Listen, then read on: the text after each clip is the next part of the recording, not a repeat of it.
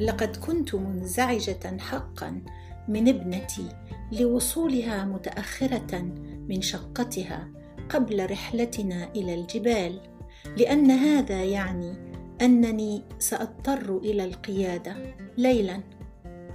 عند النظر إلى الجانب المشرق، هدأت وأدركت أن رحلة العودة إلى البيت ستكون أكثر متعة لأننا لن نشعر بالملل من رؤيه نفس الاشياء لاننا سنعود في النهار If you like my podcast, you will like my books on Amazon.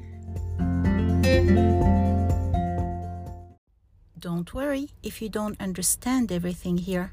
Publishing the English version next. Come read these stories, texts with me on my YouTube channel. Things you need to know about Arabic.